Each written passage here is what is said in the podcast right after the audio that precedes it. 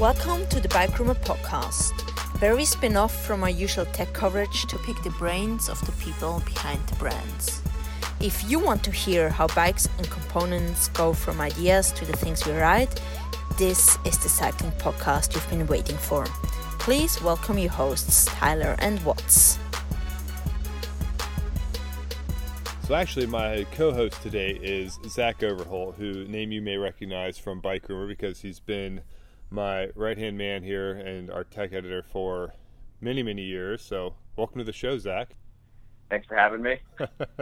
Thanks for coming on. We've been trying to figure this out for far too long after Seattle. So You've listened to the interview with our host or our guest today is Jerome Clementz, who, if anybody follows enduro racing for the past couple years, they're going to know who he is. But he also kind of introduces himself, so we'll get to that. But the topic of conversation is product testing, and for him in particular, how he was part of the test team for the new Zipp 30 Moto mountain bike wheels. But what I wanted to talk to you kind of more generally first about is just like product testing in general because you and I do a lot of that, right? Yeah, for sure. It's uh I don't know what I was gonna say. Damn it. well, it's it's really it's like a huge part of our jobs, right? I mean, part one is just covering all the new stuff that comes on the bike rumor. Part part two is really, you know, using all of that information to test a lot of the products, and that's, I think it's one of those things where like when I first started Bike Rumor, it was probably a year or so before somebody asked if we wanted to test something, and like I, I hadn't really given a ton of thought to that. I just figured we'd cover the new stuff, and they're like, I was like, yeah, sure, we we could do that. yeah, I mean, it's uh, it's one of those things that to me it's it's kind of the chicken or the egg thing, right? Because in order to properly test product, you need to have ridden a lot of products, but you can't ride a lot of products until you test a lot of products. So to me, that has been, uh, you know, one of the greatest learning curves to this job is getting to the point where I feel that at least I can, I've, I've written enough of whatever particular product category it is that I feel comfortable making a judgment call on that various product. Yeah, it's funny because that's exactly what I was going to say next too. Was that like when I first started, you know, you I would read reviews that others had done, and you know, from the magazines growing up and stuff, and I'm like, man, like how do they notice this? And then after I've done it a couple years, I had friends asking me, you know, I was telling them like what I was noticing, and they're like, dude, how do you even feel that stuff? Uh, and like, yeah, it's right. Like you ride when you start riding more and more and more and more, and then you start being able to pick out the finer nuances of how like one suspension platform works a little bit better or worse than others. But it's it's kind of hard to just jump into, and it took a long time of riding a lot of stuff before I really felt super comfortable being able to say okay, this is what I feel, and here's why. Yeah, absolutely. The um, you know, the funny thing going into the Zipp launch was they didn't really tell us what was going to be different and special about it or why. Like really nothing. They told us nothing about it other than they were very excited about it and made it very clear that this was a very big, very important launch and that it was going to blow our minds. So of course, my fear going into this was like, oh crap, what if I can't tell anything different about the wheels? and uh, I think it's good that they they didn't uh, preload you with all the information. I mean, that to me is one of the the things that I dislike about a lot of camps or media launches or product launches. You know, when they kind of try to load you up front and kind of tell you what you're supposed to feel, whereas the alternative where you just go into something blind and you feel that stuff to begin with, and then they tell you the stuff, you know, in the presentation. At that point, it makes it a little more real, a little more justifiable as to their their uh, claims. Yeah, and I think it's comforting when they start telling you that, and you're like, "Yeah, that is what I felt," and maybe they help put words to that, but um, it is because the opposite is too. Is like sometimes they're they're talking a lot of marketing speak, and you're like, "Well, maybe." Definitely some of that. Yeah. So I'm curious, have you ever felt like when you're testing stuff or you're going on these launches, kind of like imposter syndrome? What do you mean by that? Okay. So imposter syndrome is what I think a lot of uh, the really honest experts feel in that, you know, you know you're an expert, you know you're good at this stuff, and you and I are both pretty good at what we do, but there's always that like, man, do I really deserve to be doing this? And you, you don't feel like maybe you've earned it in some way. And so I feel like there's sometimes you go into this stuff and there's people who have been doing it for longer and or maybe they're a little more well known than you and I and they just they walk the walk but a lot of times um, I feel like we end up doing a better deeper technical story and, and job of telling the brand story in a way that is uh, meaningful um, but there's still there's always that little shadow of doubt back of my head, like man, like what if I don't understand what they're talking about? yeah, I'm uh, I'm often confronted with that uh, myself. A lot of it comes to me comes down to my riding abilities. I kind of second guess myself going into every one of these launches, and yet, mm, you know, as my wife Catherine will tell you, that I always I always go in nervous, and then I always come back saying it was the best the best ride ever, and you know, super excited to be there. So definitely, definitely easy to second guess yourself when it comes to stuff like this. But yeah, like you said, I think we're doing pretty well. Yeah. Well, I think the my hunch is my feeling on this is you know when when you're second guessing yourself, it means you want to do a really good job, right? Like you're you're not scared, but like you don't want to disappoint people. And so I feel like, you know, if you weren't scared, you'd probably be a little too cocky and maybe, or you just didn't really care about the result or, or you didn't care about why you were there. And uh, you know, so it's it's sort of, I think it's a good feeling to be a little bit nervous ahead of time. Probably. The riding thing, it's it is, especially when we're going somewhere big or you know, what's funny is I think the road stuff scares me more because, like mountain biking, I kind of know how to crash. the, the consequences on road are so high, and you're going so much faster. Yeah, I think it's kind of what we're what we're used to as well. I mean, you and I both probably if we had our choice, I'm assuming we'd probably do more mountain than road. But you know, it's part of Bike Rumor and part of being a well-rounded cyclist in general. You know, we're spending equal times on the road or gravel or what have you. But I think mountains probably where we would spend most of our time if that was an option. Yeah, I think so. Um, but you know, the whole gravel thing is kind of blending the best of both worlds. But that is also probably a way bigger topic for another time. Um, for sure. so let's uh, let's go ahead and jump into this interview with Jerome, and then we'll uh, catch up after and see what we thought. Cool. Hey, Jerome, thanks for joining us on the Bike Rumor Show.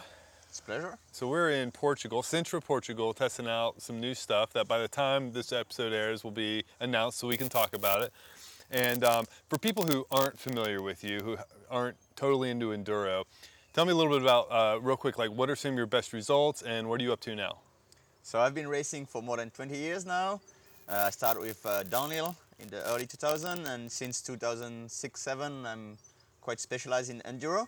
Uh, I've been the first EWS world champion. I won the European champion in 2015.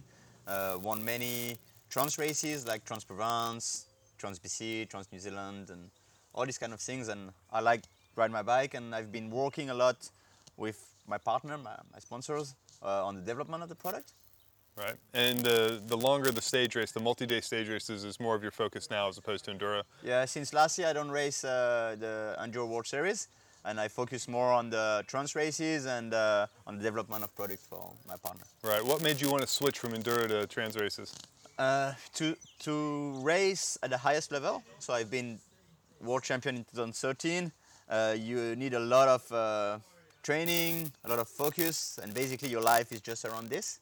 And at some point, I think I didn't have the fire in me to do that over again and again. So in, instead of doing it in a wrong way, I rather like step back and keep doing what I enjoy the most. So trans races is riding blind. It's more natural skills than just pure training and mental strength. So right. that's why I decided to do that. And also it gives me more time to collaborate with my, my sponsor and spend time testing products and uh, and doing the ambassador for them at some event, riding with the customer, knowing what riding they need. with us. Yeah, riding with the media also. Yeah, I would think after you know a number of years winning constantly too. Like I don't want to say you get bored with that, but like you're like, all right, I I've accomplished this. It's time to I want a new challenge, right?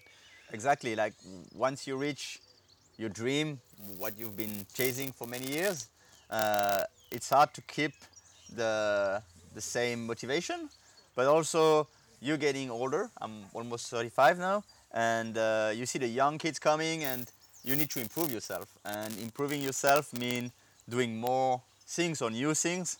Uh, and when you have this motivation to reach your goal, it's easy to accept to go more to the gym, do more miles, more intervals. But once you reach this, it's harder to think, okay, I want to do that over again and uh, put myself in a in this position. You look at, um, uh, I think it's uh, Bradley Wiggins that won the um, Tour de France. After that, yeah, what's it, left? What's... It was hard to find a motivation. So. Right. Yeah. One of my favorite quotes is from Laird Hamilton, and I'm I'm totally uh, paraphrasing here, but it's basically he said, "I don't compete in things where." I know I'm not the best, or where I'm going to be up against people who I know are the best, which makes sense, right? Like, you know, but he is the best at what he does, the big wave surfing and some paddleboard stuff. So it's interesting to think that, you know, like, find something where you can be the best and go for that. And then once you are, it's like, all right. I think be, being the best could be one motivation. Uh, for me, it was more, oh, I can improve, or I can improve, even if I'm not the best. If I did my best, and I finish the race, I say, I train as I wanted. I eat what I needed. And I'm the fittest I could be. Okay, these guys are faster than me, it's fine. But it, it takes a lot of effort and motivation to do that. And when you don't have this motivation, this fire, it's hard to say, okay, I want to compete at the highest level and knowing at the end of the race you could have done better. Right. Yeah, yeah, that's the, the I think probably the toughest thing mentally is if you finish and think, you know, I could have done better because then you just beat yourself up, you know, mentally and emotionally on it. Um, so let's talk about some of the work you do with the brands. Cannondale's a big sponsor and has been for a long time. SRAM, which you know is now Zipp in the mountain biking, which is kind of a surprise for a lot of people, I think. You know, RockShox, and then of course the drivetrains. Let's talk about those wheels first. The new Zipp, uh, I think it's 3.0 Moto. So what was your role in the development process of that? So I've been riding SRAM wheels since 2015, and uh, three years ago they told me, oh, we are working on a new project, and uh, by the end of the year, we would like you to switch and be our test rider for, for Zipp. And I was like, okay, what is the, the program? And they explained me the concept, and I was like, okay, this could be, be great. So this process already started before I joined the, the team, so all the engineers have been already working on, on that concept. And then I jump on board. We start testing in 2017 in uh, Tennessee uh, came with seven wheel, all the same looking, and we have we had to test. We test also the competition to know what wheel we liked and what we didn't, what kind of uh, um, uh, we say um, um, behavior of the wheel we mm-hmm. liked and what we didn't.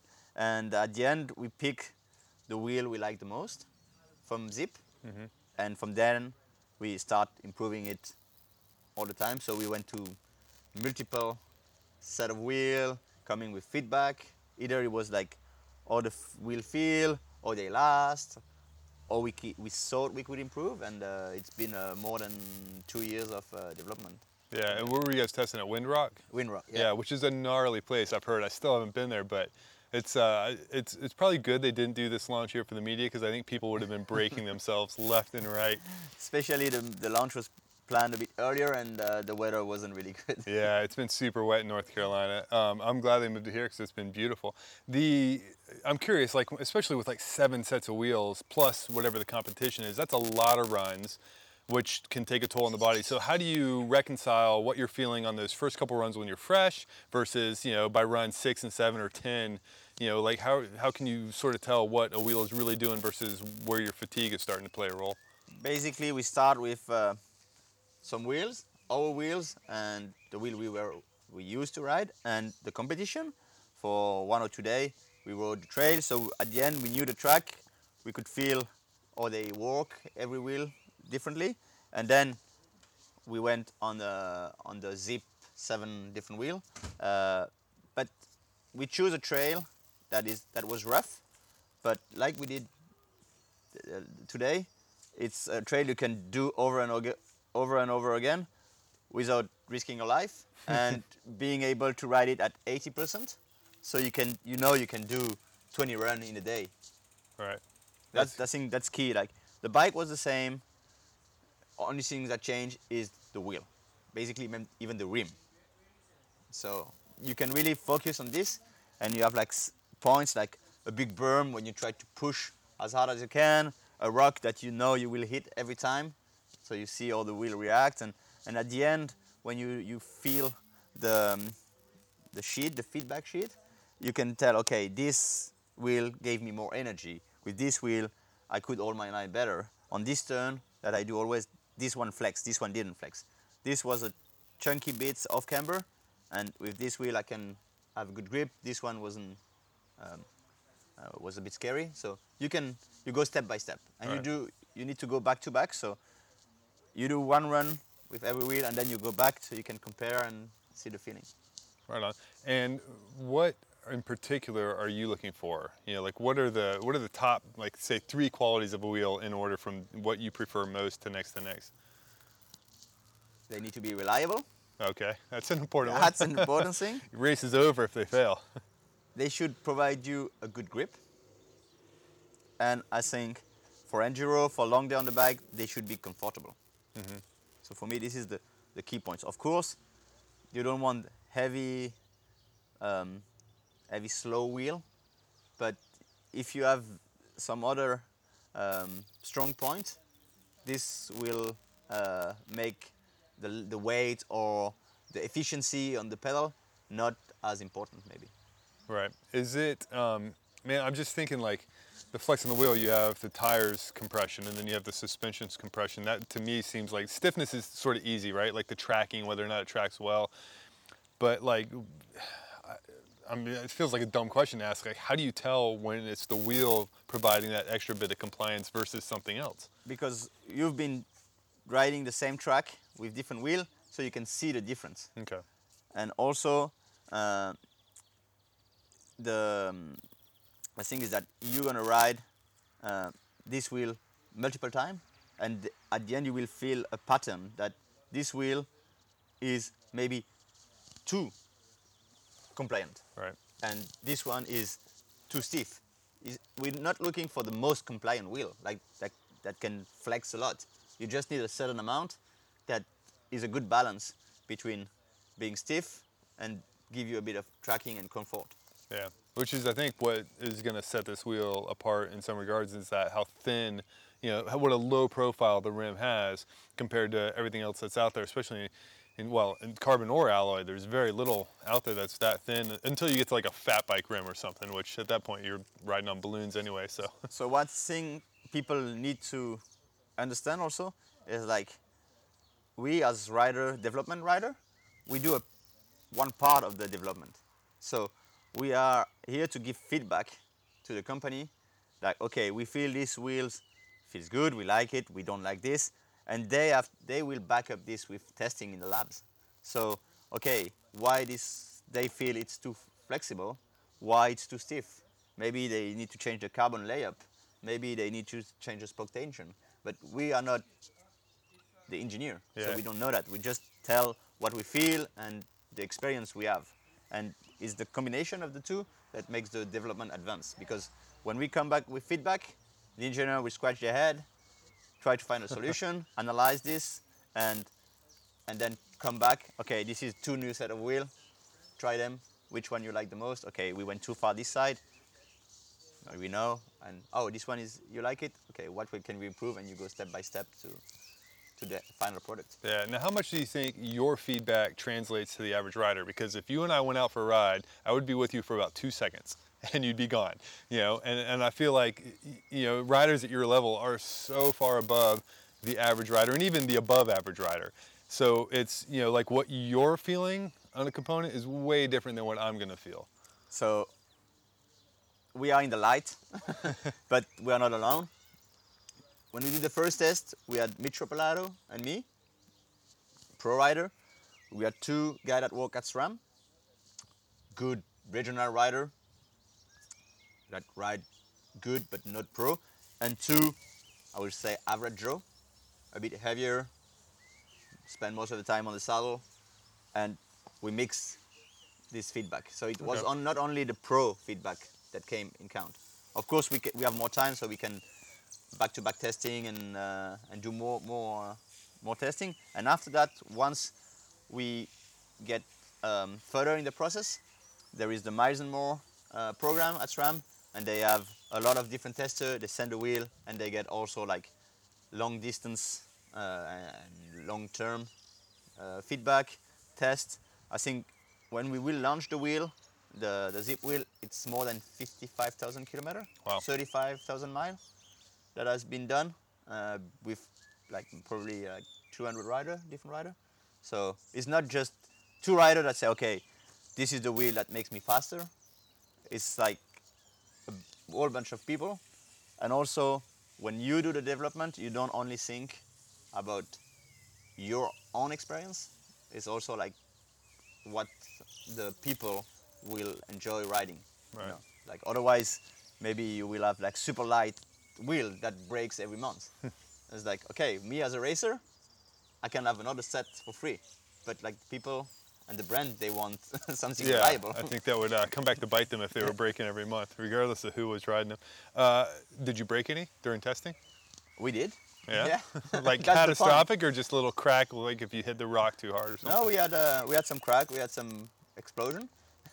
but uh, the engineer they, they push the, the limit. So usually they tell you, okay, we go this direction and be careful. I mean, there was not many, uh, but it, it was early in the process, and I think since a year now, I haven't cracked or break a wheel. All right, well that's good. uh, this is how you come with how many spokes you need, which tension, and they change a lot of uh, carbon fiber and uh, resin. So this is where it comes to to the recipe at the end. Right. We also, it was one of the things at the beginning that we had in mind, but we weren't sure we could um, realize is uh, the, the um, because of the concept of the wheel, so it's more comfortable, but also reduce a lot the, the flat, the pinch flat. Hmm.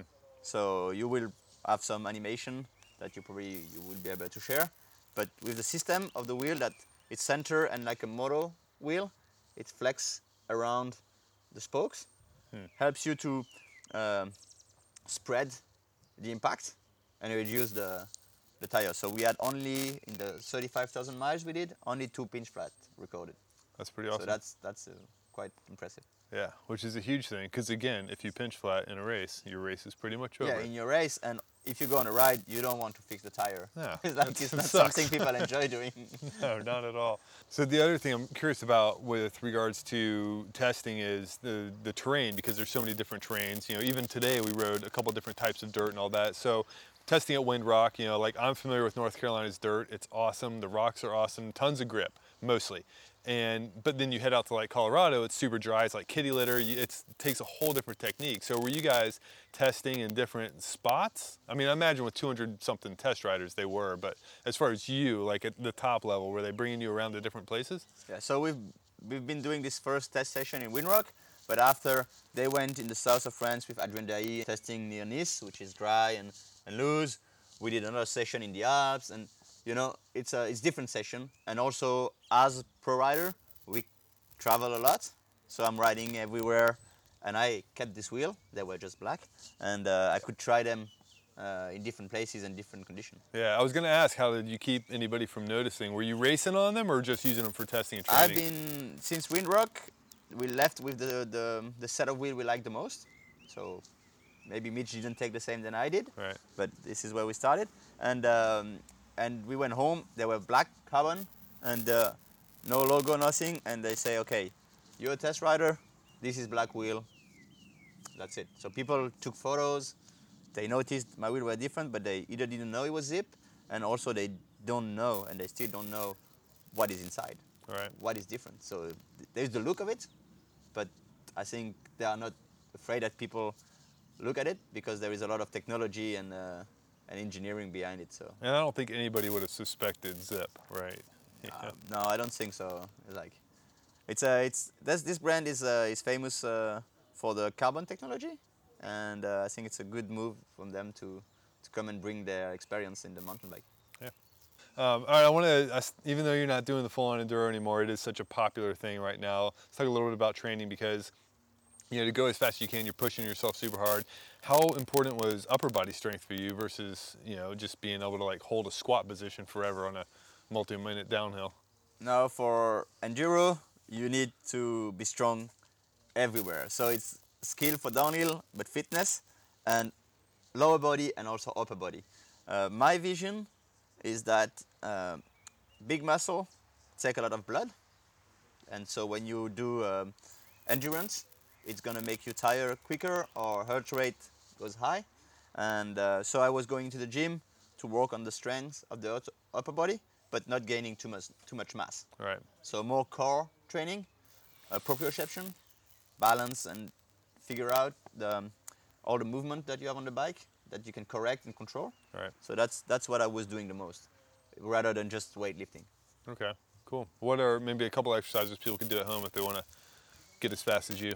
It's like it's simple. You take a Swiss ball, and instead of doing the normal push-up, you do the push-up on the Swiss ball.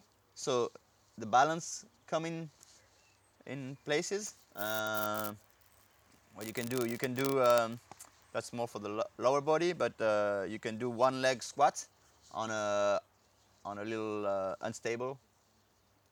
Yeah, like the the balance board thing. Yeah. those things are hard. That, that's, that's surprisingly hard. hard. so you, you you probably take a like a lighter weight or nothing. Sometimes I was just taking a bar Right. with like a three kilo uh, weight and was doing just doing like one leg squat, and that helps you the balance and upper body uh, control, core muscles. Right on. Cool.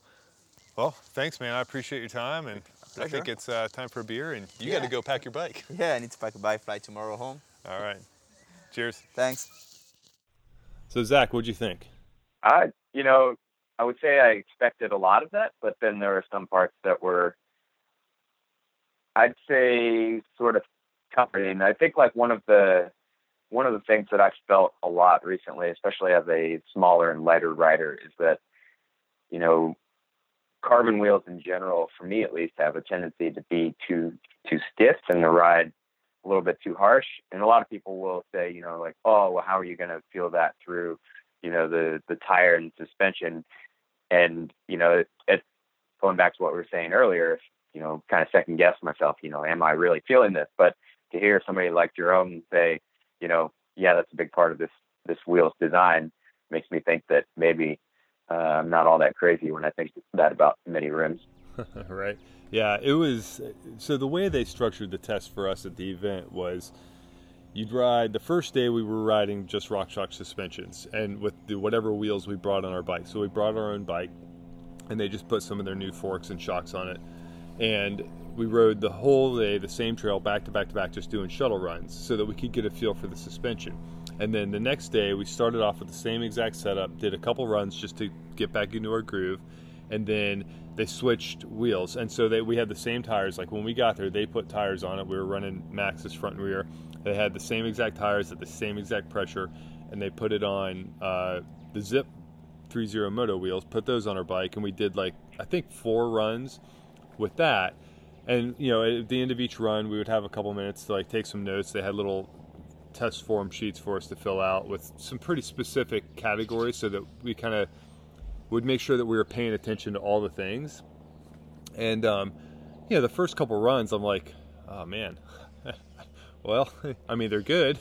I'm rolling fast. But then it was like that third and fourth run where I was like starting to notice little things. And the biggest thing I noticed was there were these rocky sections in rock gardens where you would go through and all of a sudden I was be able, I was able to really hold the exact line I wanted through them whereas before I was pinging around a little bit but what was funny is like I didn't realize I was pinging around until we went back to our old wheels so after those first four or the four runs on the Zipps we put our original wheels back on and I was running some alloy you know some pretty high end alloy rims you know very wide perfectly good wheels but man, I w- felt like I was all over the place all of a sudden. Yeah, sounds like you guys went through the full pro testing protocol, which is something that I really wish we had the opportunity to do more in our testing or at launches. You know, it's a it's a lot of work to do all those setups and back-to-back testing and and what have you. But in the end, the result is what you are seeing. I think, which is yeah, it's something I wish we could do more. Yeah, and we didn't even do the presentation on those wheels until that evening. So we had really like they told us nothing about them other than the obvious. They had some cutaways there, so you could see okay, this is a single wall carbon, but they literally told us nothing about them. Um, before we had a chance to ride them and stuff. And even then, they started asking us questions about how what we felt, and it was pretty pretty telling. I think that of the I'm trying to think there was four, maybe three or four other journalists there on my run. They they ran two sessions, and um, pretty much everybody kind of had the same general feeling. And you know, it's always funny sitting there with a bunch of other journalists that you know you're all friends mostly, but technically also competitors that to kind of hear how people are a little bit guarded in what they do and don't want to say, but at the end, everyone's like, yeah, it's pretty much, you know, they they really kind of just helped you hold your line and, and felt more comfortable. Interesting. Yeah, certainly uh, reinforces what Zipp and SRAM at least are claiming about the wheels. Yeah. So I'm curious, like, of the launches you've been to, what are some of the better ones you've done where you feel like they're doing a good job of letting you really get a feel for the product? You know, there's been a few launches recently. Uh, the Polygon launch came to mind with that uh, you know, pretty wild react to play suspension system that, you know, they didn't tell us anything about the suspension system or the bike before we went for a ride. And we pretty much just immediately climbed straight up this awful, awful climb and then turned around at the top and rode the trail how it was intended to be ridden, probably more as a shuttle down to the bottom. And, you know, like that setup where we went in without any preconceived notions about it. It was just basically suspension setup go ride it. You know, we actually rode for two days before we got the the actual presentation on the bike. You know, that that to me was the way that bike launches should probably be held in my my mind, which is kind of similar to what Zipp did here, where you're you know you're able to test it on a number of different runs before you even get the uh, get the presentation on it. But you know, I really also like the the idea where Zipp just made these small changes to your setup so you can actually see what those do rather than making wholesale changes to whether whether it's a wheel or frame or suspension setup. Yeah, it was nice that we got to bring our own bikes because you know you're we're on a bike that we're comfortable with with you know other than changing the tires. Um, but I think so many bikes come with Maxxis tires that you know those were those were not really a, an unknown for us, so it worked out well.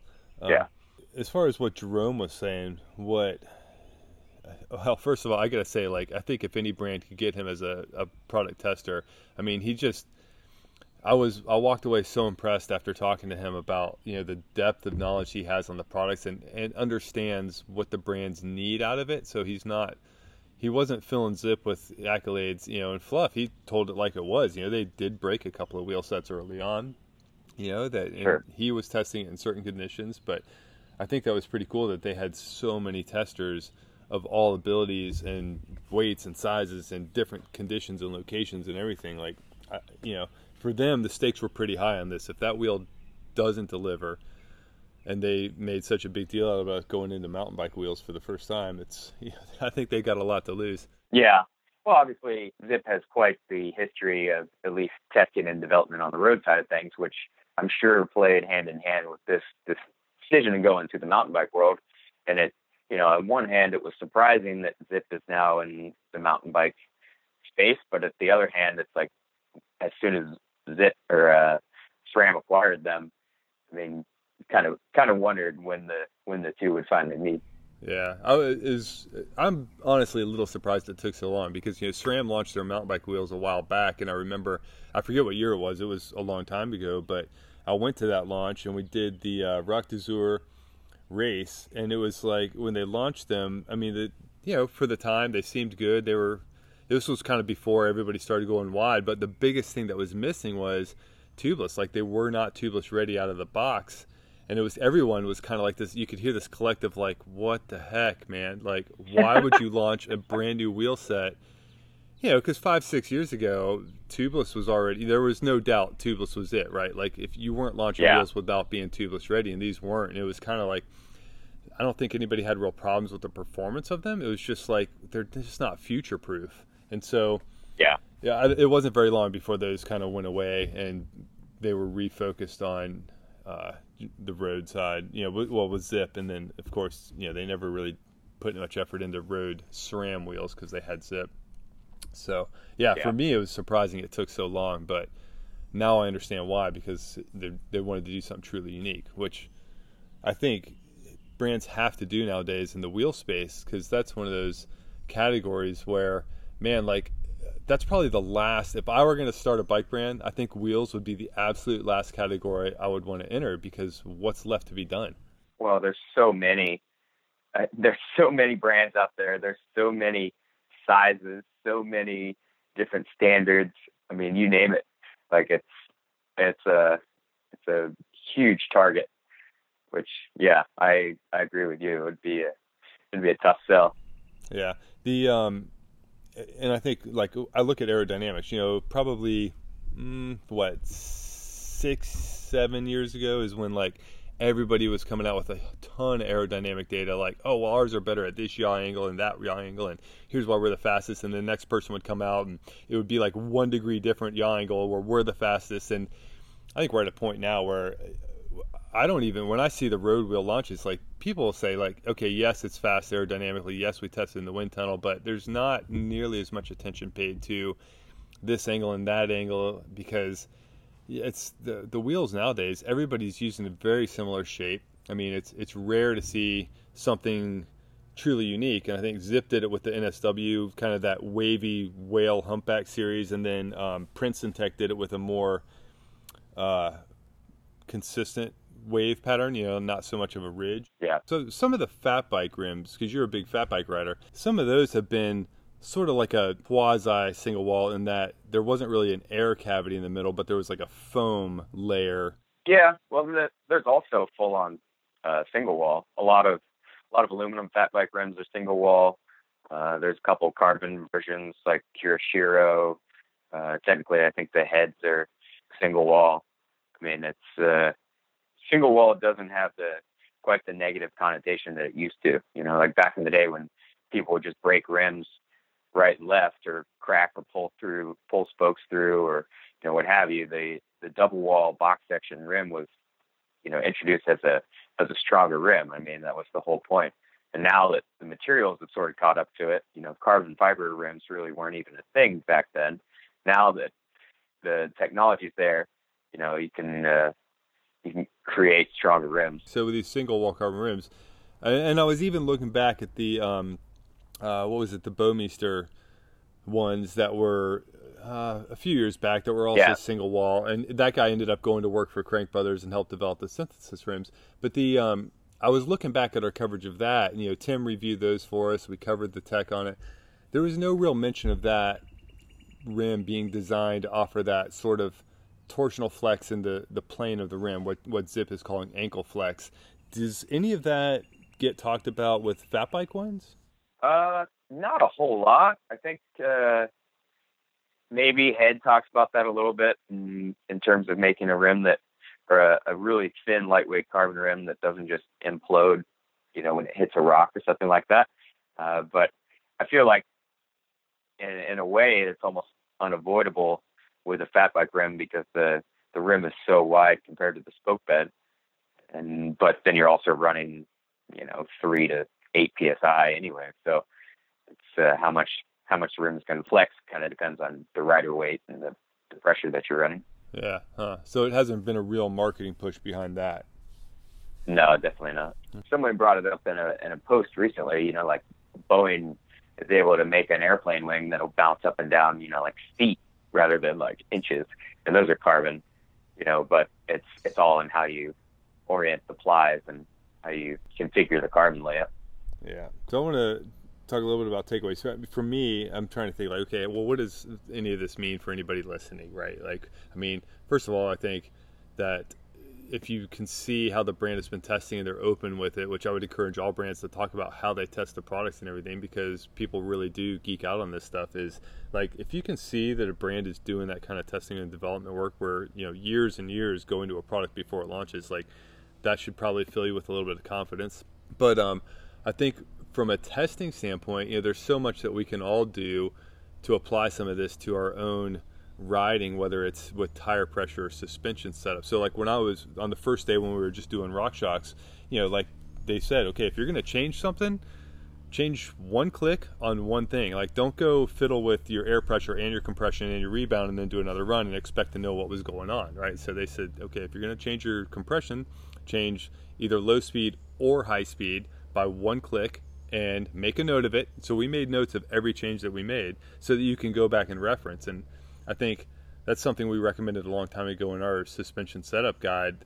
Uh, which you can download as a PDF on Bike Rumor for free is, you know, do that. Just go find some little segment of trail that you ride a lot so you're comfortable on the trail, you're comfortable on your bike, and then just start making one little change at a time.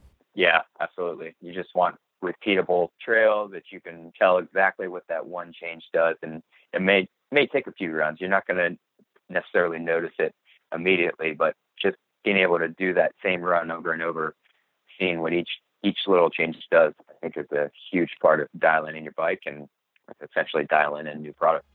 Yeah, awesome. All right, man. Well, thanks for making time and joining me on the show today. Thanks. That's a wrap on this episode. Tune in next time for another great ride. Be sure to follow at Bike Rumor on your favorite social media and hit like and subscribe or leave a review on your favorite podcast player. Thanks, and we will see you next time.